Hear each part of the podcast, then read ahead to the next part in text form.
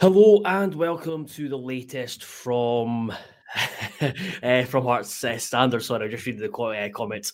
Um, my name is Joel Sked. I am joined by James Kearney. We are five minutes late. because on this occasion, James was late to the party. So do you want to apologise to our listeners, James? Yep, very sorry, everyone. I thought it was quarter to. Didn't even realise. So no, there we go. There we go. It's fine. It's. I mean, you. um you have spent most of the videos that we've done waiting for me, so you're you're, you're allowed well one and uh, one every now and then. Uh, I'm just uh, just reading one of the comments. On a scale of one to ten, how angry will James be if Scott Fraser doesn't sign? Yeah, I think somebody else in the comments said it. Graham said it. Eleven. Yeah, yep. pretty much. Yeah, yeah. Uh, I'll be very upset. Um, we yeah. I, I, we can always release it as like, here's what Hearts could have Missed. Yeah, yeah, yeah, yeah. Absolutely. We we are we're here. We'll, we'll, talk a wee bit about Fraser later on in the show, but we're here mainly to talk about the Aberdeen game from the weekend. Hartford Loving won two 0 at Tynecastle on Saturday. That means that Steven Naismith's side are third in league, ten points ahead of fourth place Kilmarnock. Hibs and Aberdeen are much further behind, uh, which is uh, great uh, viewing of the league table when you've seen it on Saturday evening. We'll talk about that game just now, and then we'll go on to talk about Dhanda and a couple of other transfer related bits of business that we uh, that have happened today. So, starting off with the Hearts Aberdeen game. You have watched it back. There's got up an excellent piece on the website this afternoon, just breaking down the fact that it was for the second time in a row uh, in a league game, and for the third game at Tynecastle, largely kind of like a game of two halves. Yeah, I think I think that's fair to say. I think that yeah, you look back at the last three games now at home, and the common theme has always been Hearts have started poorly, arguably been in the wrong setup to begin with. I think perhaps, although that you know that's easy to say in hindsight.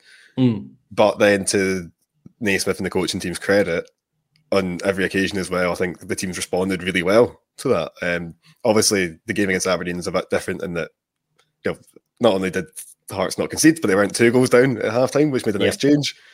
Um, although let's be honest, it could have easily been one 0 uh, I, I, think that goal was right to get chopped off, but obviously there's not much in it, and that could easily go in. You know, another referee might look at that and that goes in. Um, and yeah, Hearts weren't good to begin with; they weren't good at all. Um, you touched on it as well the um, when you looked at the, the data from the from the match, but first 30, 35 minutes or so, Aberdeen are comfortably the better team.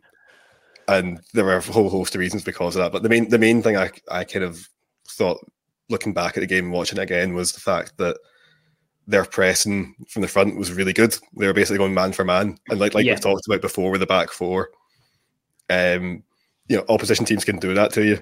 Whereas if you've got the back three, it's harder. It's a lot harder because you've also yeah. got the number six and the two wing backs involved there. Yeah. So like, there's just more options. So I think that was a big problem in that Hearts just couldn't really get build out and get going to begin with. It took them a wee while to figure out how to get around that. Yeah, I, I, we were. Well, I was certainly bemoaning it, bemoaning it on Saturday. I was really frustrated, and uh, I'm sure I turned around to you at one point and just going, "We should have started with the back three. I told you we should have started with the back three. That's why we should have started with the back three because we both we were both convinced that Hearts would stick with the back three and then maybe change uh, if if required. And then it was after about it must have been it must have been after about 15 minutes, I think. Naismith turned around at the bench and got Vargas to warm up, and mm. uh, he was joined by a few others, but it was Vargas who was doing the most amount of kind of uh, warming up, and it looked like he was like he he. There's every chance he could come on at any point, and just on that, I think crucially he had he was only wearing shorts, whereas the others were wearing trackies or something like that. yeah. There's something about the attire that made him stick out like a sore thumb. I'm sure it was that. Yeah, well, absolutely, it was. He was he was only one wearing he was only one wearing shorts, and he just he just looked like he was primed to primed to come on. So I asked about I asked Naismith about it after the, the game, and he just um, he did say he wasn't very happy with what he was seeing, but if he if he needed to make a change, he would have done so in the first half. And then when you look at the the we'll obviously come on to that more in detail. We were both expecting changes to be made at halftime. I was, yeah. I, I, I, was, I thought Nieuwenhof would would stay in. I thought he was.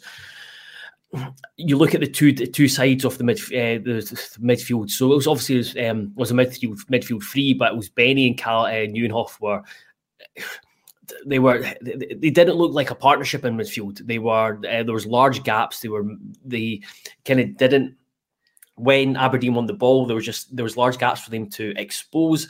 And like if Benny came out across one point, Calem Nieuwenhof would have been the other end of the pitch and kind of vice versa. And I thought Benny got a lot of stick. Uh, speaking speaking to mates, listening to guys at the game, seeing on uh, social media, but I felt he was doing he was kind of still trying to contribute. At least he was getting on the ball. He was uh, it might not been coming off.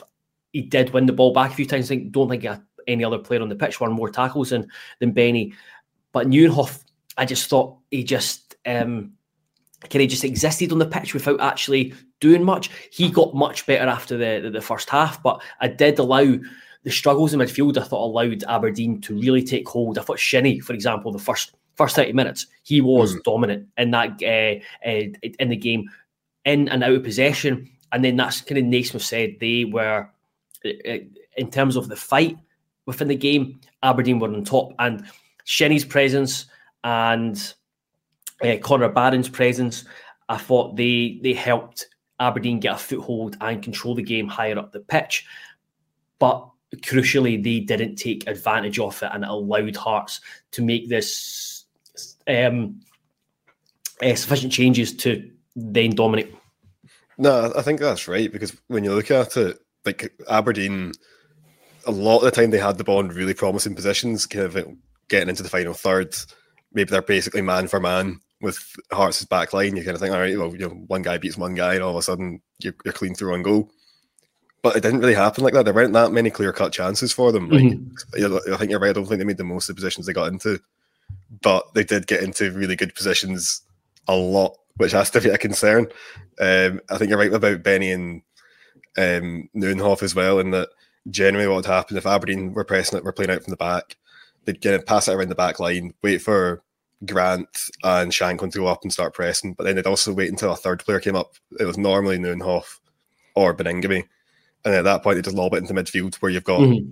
then just one midfielder left to try and cover a huge area of the park. It's normally got two, three, sometimes four Aberdeen players in there. So no, there's definitely a ploy to basically just kind of eliminate Hearts' midfield, and it did work for a long time it it, as the game wore on, particularly in the second half, we saw Hearts getting wise to it. Where even there were even times where when a long ball would come forward, they wouldn't even challenge for the initial ball. And instead, you've got three, four, five Hearts players nearby who are just focusing on the second ball. Just wait, just only worry about that because that was something particularly during that first half where Aberdeen were winning all of them, absolutely yeah. all of them. There was a like, guy, like Shinnie was just everywhere. Yeah. He was like, just winning them constantly. And there were a couple of points where Baningime was really guilty, I think, as well, of pressing really high at the park, getting caught out and then, to be fair, one of them he recovered and made an absolutely superb tackle. Brilliant, yeah. Again, you could say he's probably should he should probably play that pass a wee bit earlier. He's probably like he shouldn't be getting caught like that. Even still, brilliant tackle. But even just a few minutes before that, again, there was a thing where he again he charged up the park, got cut out by Shinnie again. It was Shinnie drives up the wing, plays it infield to um, Leighton Clarkson again, who's just in acres of space right in the middle of the park. Nobody within twenty yards of him. So I think there, there were huge gaps in the Hearts midfield that Aberdeen did well to kind of fashion. But I think as the game wore on, Hearts became more and more wise to it. And particularly after Hearts got that goal, got ahead, all of a sudden the whole dynamic of the game flips. All of a sudden it's Aberdeen who have to try and seize the impetus, try and seize the initiative. And at that point, Hearts never really looked back, to be honest.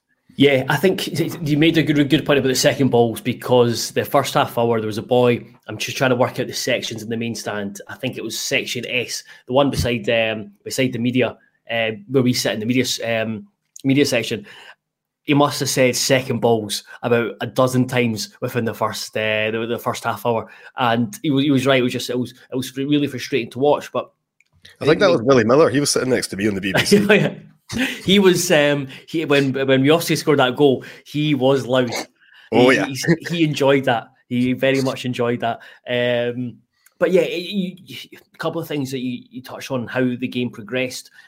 I talked about it being a game of two halves. You were actually correct in your your piece on the site to say it was actually kind of a game of three thirds because yeah, just about. I yeah, yeah, it was like the first 30, 35 minutes. It was very much all Aberdeen. Hearts came in back into it towards the end of the the half. It was quite even, even start second half, and the, the game changing moment was there was apparently that um, for yeah. handball and Nicky Devlin, which Jorge Grant stepped up, uh, stepped up and scored. But I think you saw the real difference between Hearts and Aberdeen, and you could even say Naismith and Robson. I think Naismith is more switched on tactically, is more flexible. The, the Hearts in, in themselves are more flexible. They can they can flip between different uh, systems, different styles, and that I think we've seen that over the last couple of months, just where things have had to change, and he's and he's done it. Whereas you just look at Aberdeen, I think they are largely one dimensional because you actually look at it, they had they had more shots than Hearts, but they had one shot on target the whole game. And when Hearts got in front, I never really thought that Aberdeen, no matter what they did, were going to get back into it. No, exactly. It's that thing again where they were getting into good positions, like you know, getting the final third, they've got bodies forward, and then it would just be a, a poor a poor cross into the box or a bad pass or Kingsley just intercepting it because he did that a lot as well. Mm-hmm. again, particularly watching it back again, you know, it's like he's just again fantastic performance from him. So yeah, I think that Aberdeen were quite one dimensional.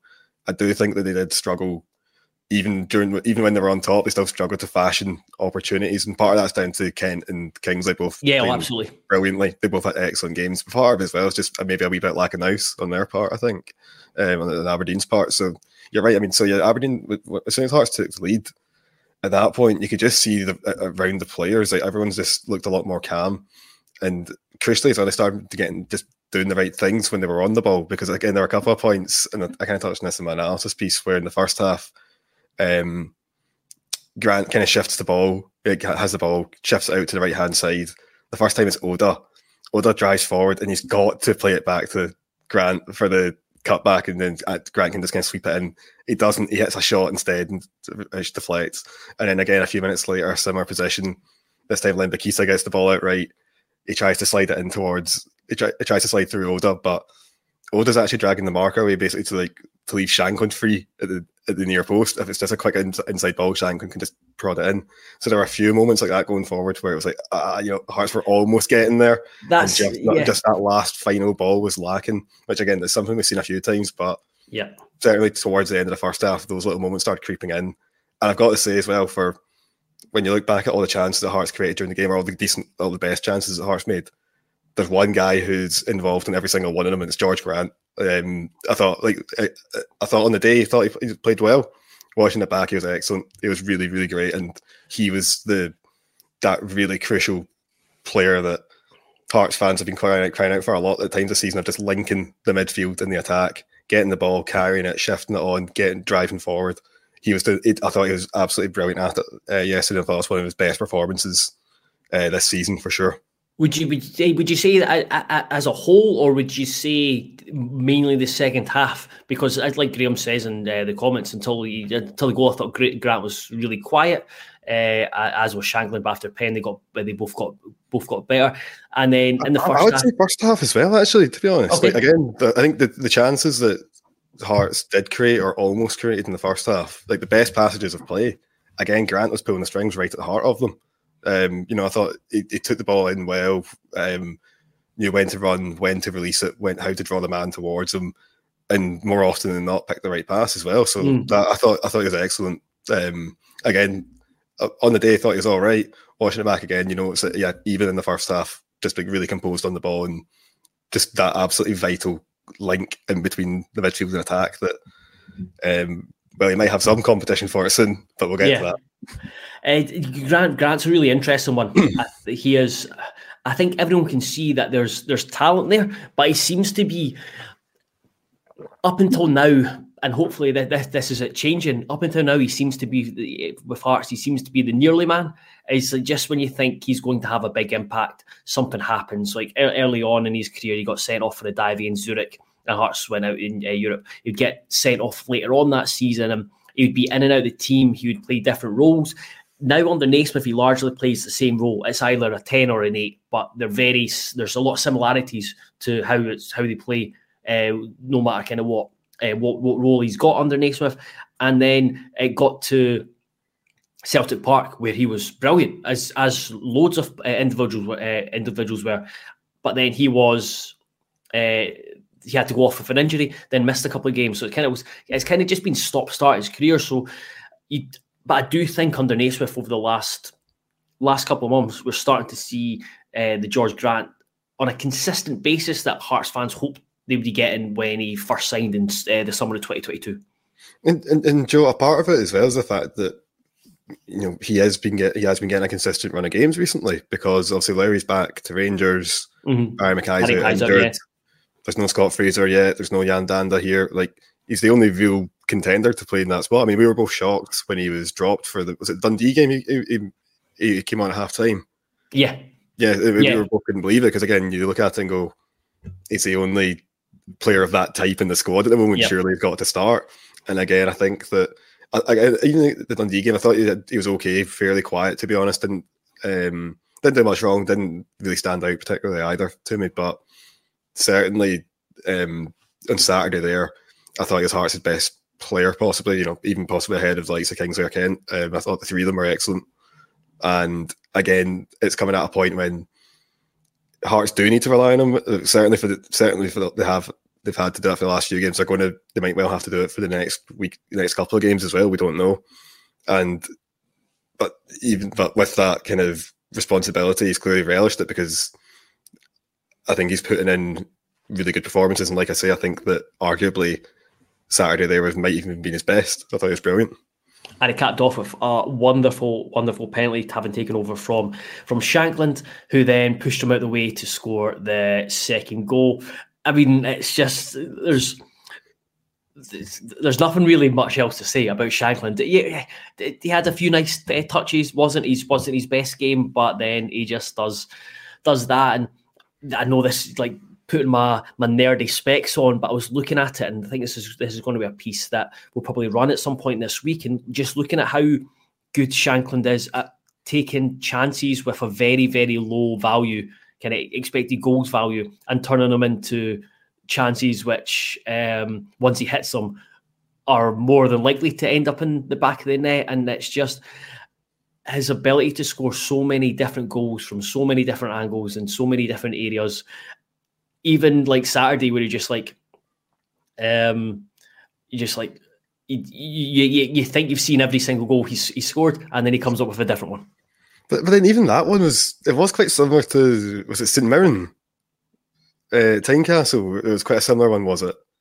So that was more. Yes, that was kind of like an angled one in the top it's, it's slightly similar sort of technique, though, right? I mean, I, I, might be getting I might be getting myself mixed up here, but I mean, I, I, mean, yeah. What can you say at this point? It is wonderful. Um, I mean, at that point, uh, uh, just on him kind of shoving Grant out the way, does that count as an assist for Jorge Grant? Then we we count. I think so. That that was that was a chat after in uh, as uh, as Grant walked away from his media duties that he was going to be uh, going to be claiming claiming an assist on a uh, play on a play. yeah. yeah individually, I don't think there's much else to add because, like Kent, you, you mentioned them, Kent and Kingsley. I've written about them uh, a couple. Of, we've written about them a couple of times in the last few days. They were they were they were sensational. Yeah, um, really nice balance, uh, really nice balance, balance to them, and I thought they they over the piece were two of the most consistent best players that Hearts had.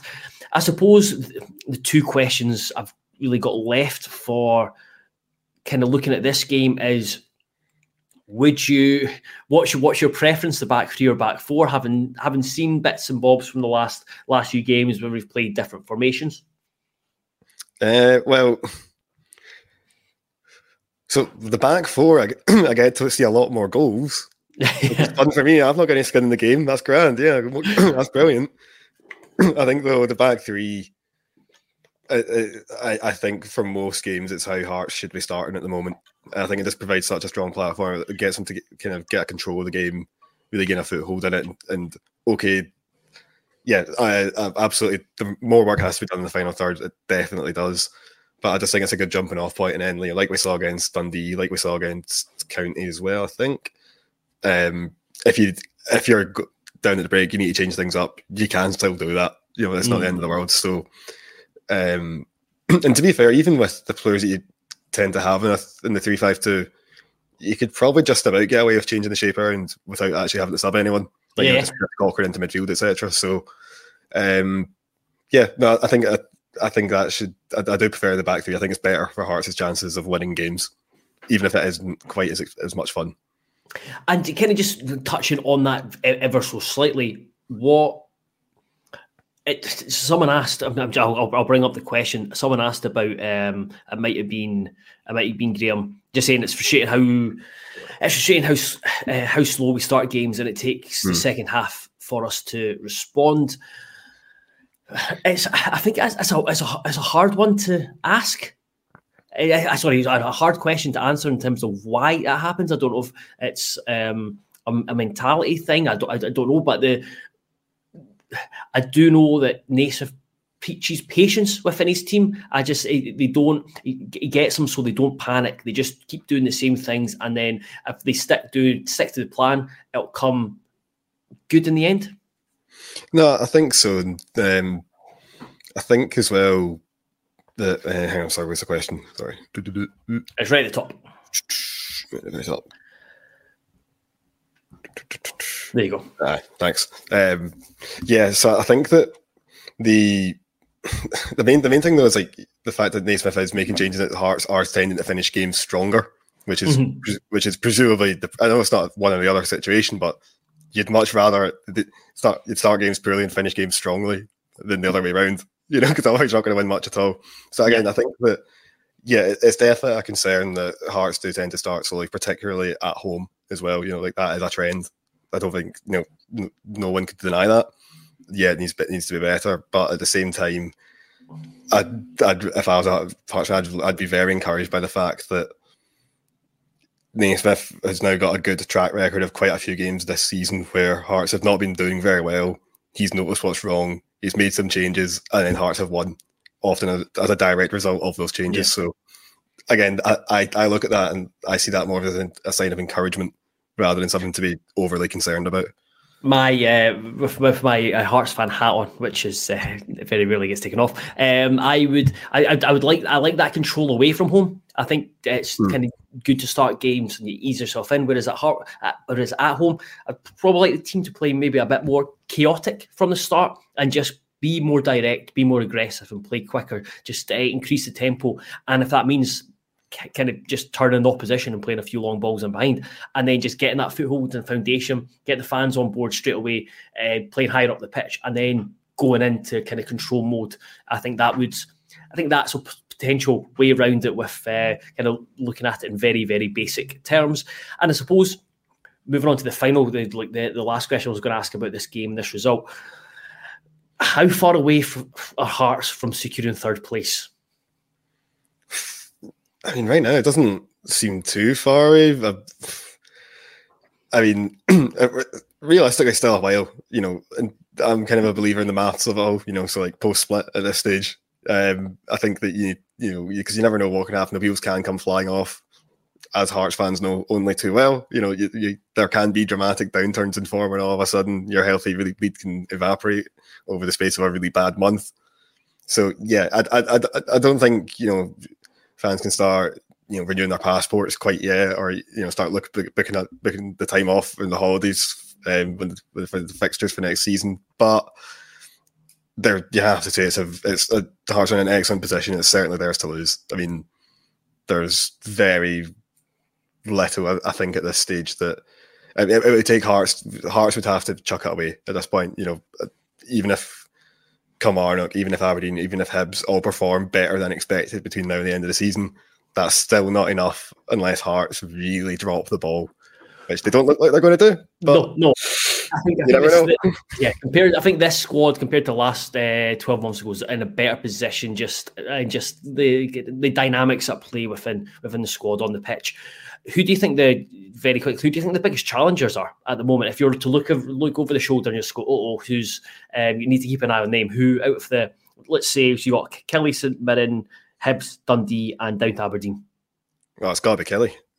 like it's not it's not even close. Like they're like they, they can get big results against teams. Uh, um, you know, like so Celtic, they've beaten Celtic twice this season.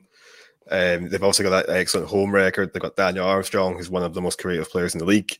They got a very experienced manager in Derek McInnes who knows exactly what he's doing, been in this situation plenty of times. And right now, Hibs and Aberdeen aren't particularly good either. So yeah, it's got to be Killie. It's got to be. Yeah, agreed. Agreed. Right, we'll get to some of the, the transfer news and bring in some of the comments from uh, the comment section. And I'll go to, we'll start for Yan Dhanda. Hearts yep. have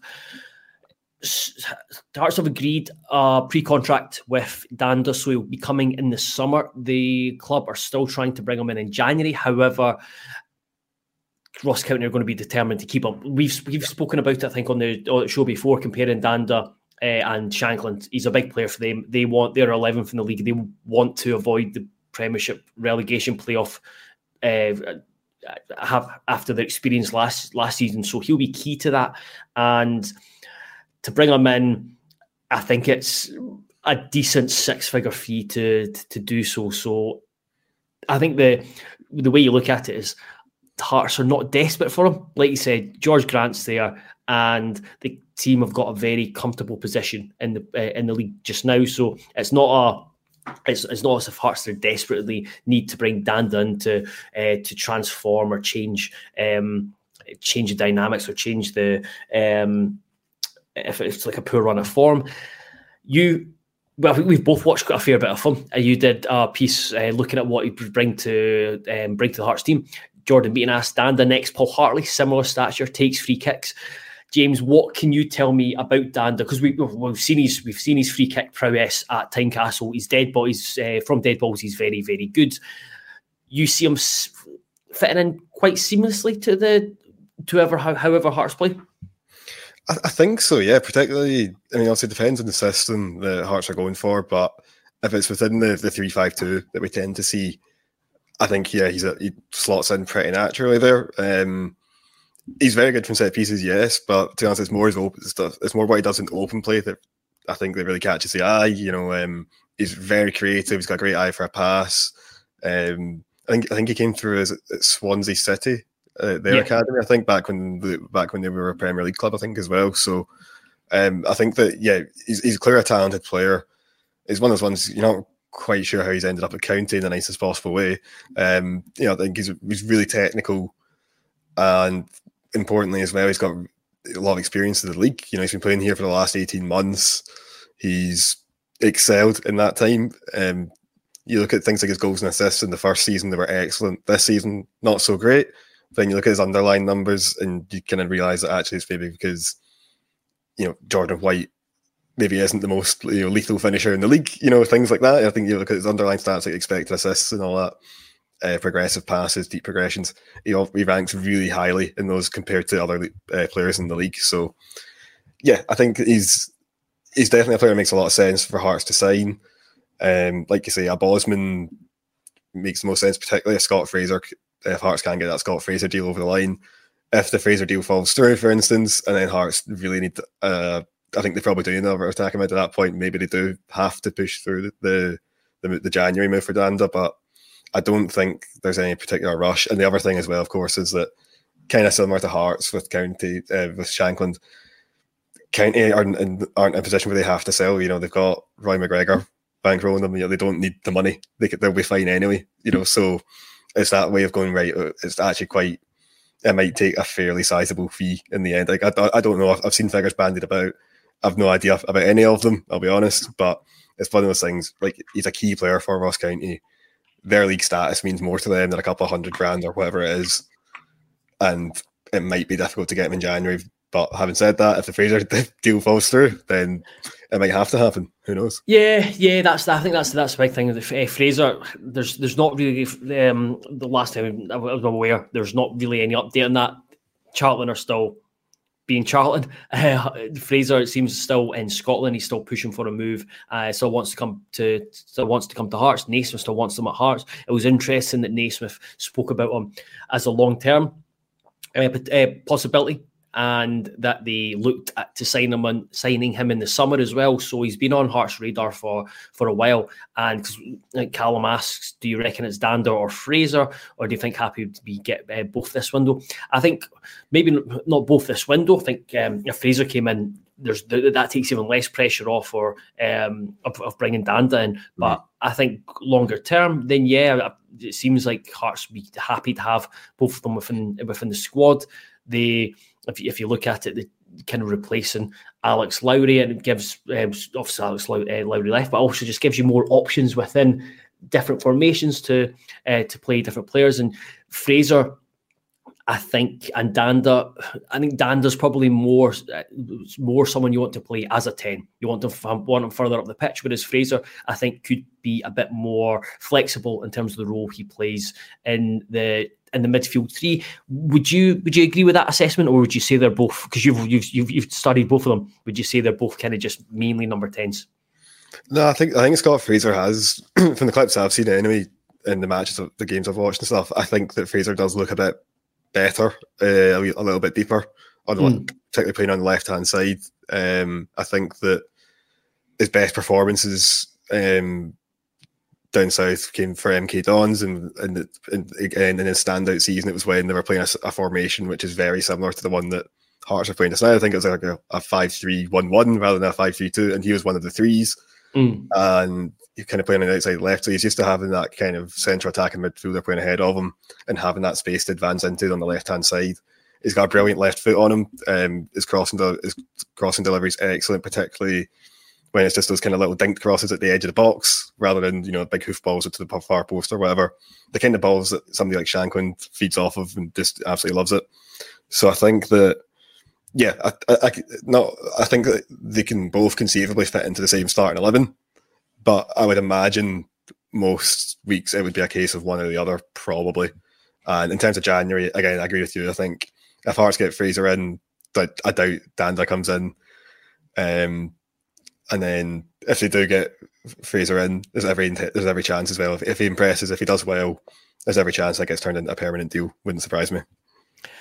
Another big one that's happened over the last week or so, and even more so today with uh, Barry Anderson reporting it. Uh, Grail mentions that Cochrane don't want Cochrane to leave, but have always rated Penrice.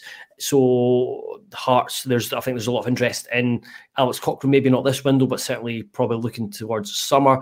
Hearts, Cornet Barry have um, open talks with Penrice, uh, who is currently playing with Livingston over a pre-contract agreement. Wouldn't be surprised, or I think there is interest elsewhere in Penrice as well. He is a versatile defender. I think with Livy, he's played left wing, left back, and centre mid, but he is mainly a left back. Am I right in saying he used to be play for Partick Thistle? Yeah, was, yeah, he came through Thistle. I've, I've seen yeah. him a lot. Um, spoken to him a few times. I interviewed him after games and stuff like that. I've always been a big fan of James Penrice. Um, oh, good. It was it was always it was unfortunate when he left. Um, I think I think he left when we got relegated though, so you can't really hold that against him. Like you know, he was he was good enough to play in the Premiership as he's gone to show. Uh, at Livy, yeah, he's been kind of in and out of the team, but he's always had that athleticism. He's happy getting up and down the wing. You know, as like you say, he's played it. He's played the left wing. He's played midfield. He's fairly technical on the ball. Now, I don't think either of those are his best position. I think he's a left back or a left wing back, but I, I, don't know if he's quite got the physical frame for it. He's quite he's quite slight. He's quite skinny, but he has a he's got a great delivery on him, good cross on him, um, and yeah, like I say, he's, he's not shy of getting forward. So I think that if you were looking for someone to be and that kind of understudy to Alex Cochrane, even perhaps a long term replacement for Alex Cochrane, you could do you could do a lot worse than Penrice because again he takes a lot of similar sort of boxes, and they're not a million miles apart in terms of the kind of the, the style that they play. Yeah, he always when when Livy signed him, it, it, just looked like a very smart smart. And like you said, he's been in and out of the team, but I think over the time at Livingston, his importance has grown, and you can always always notice that he's, he's, he's a very tidy footballer, and he's a good profile as well because I think that was something that Hearts fans have been critical of. The, the club certainly um, mentioned around the time of the AGM regarding the recruitment is looking within Scotland and signing players who signing players to impress for, for other, other clubs. And this is what I think Hearts should always be looking at, looking around at who is out of contract at other clubs within the Premiership and going, right, he is a very good player for them.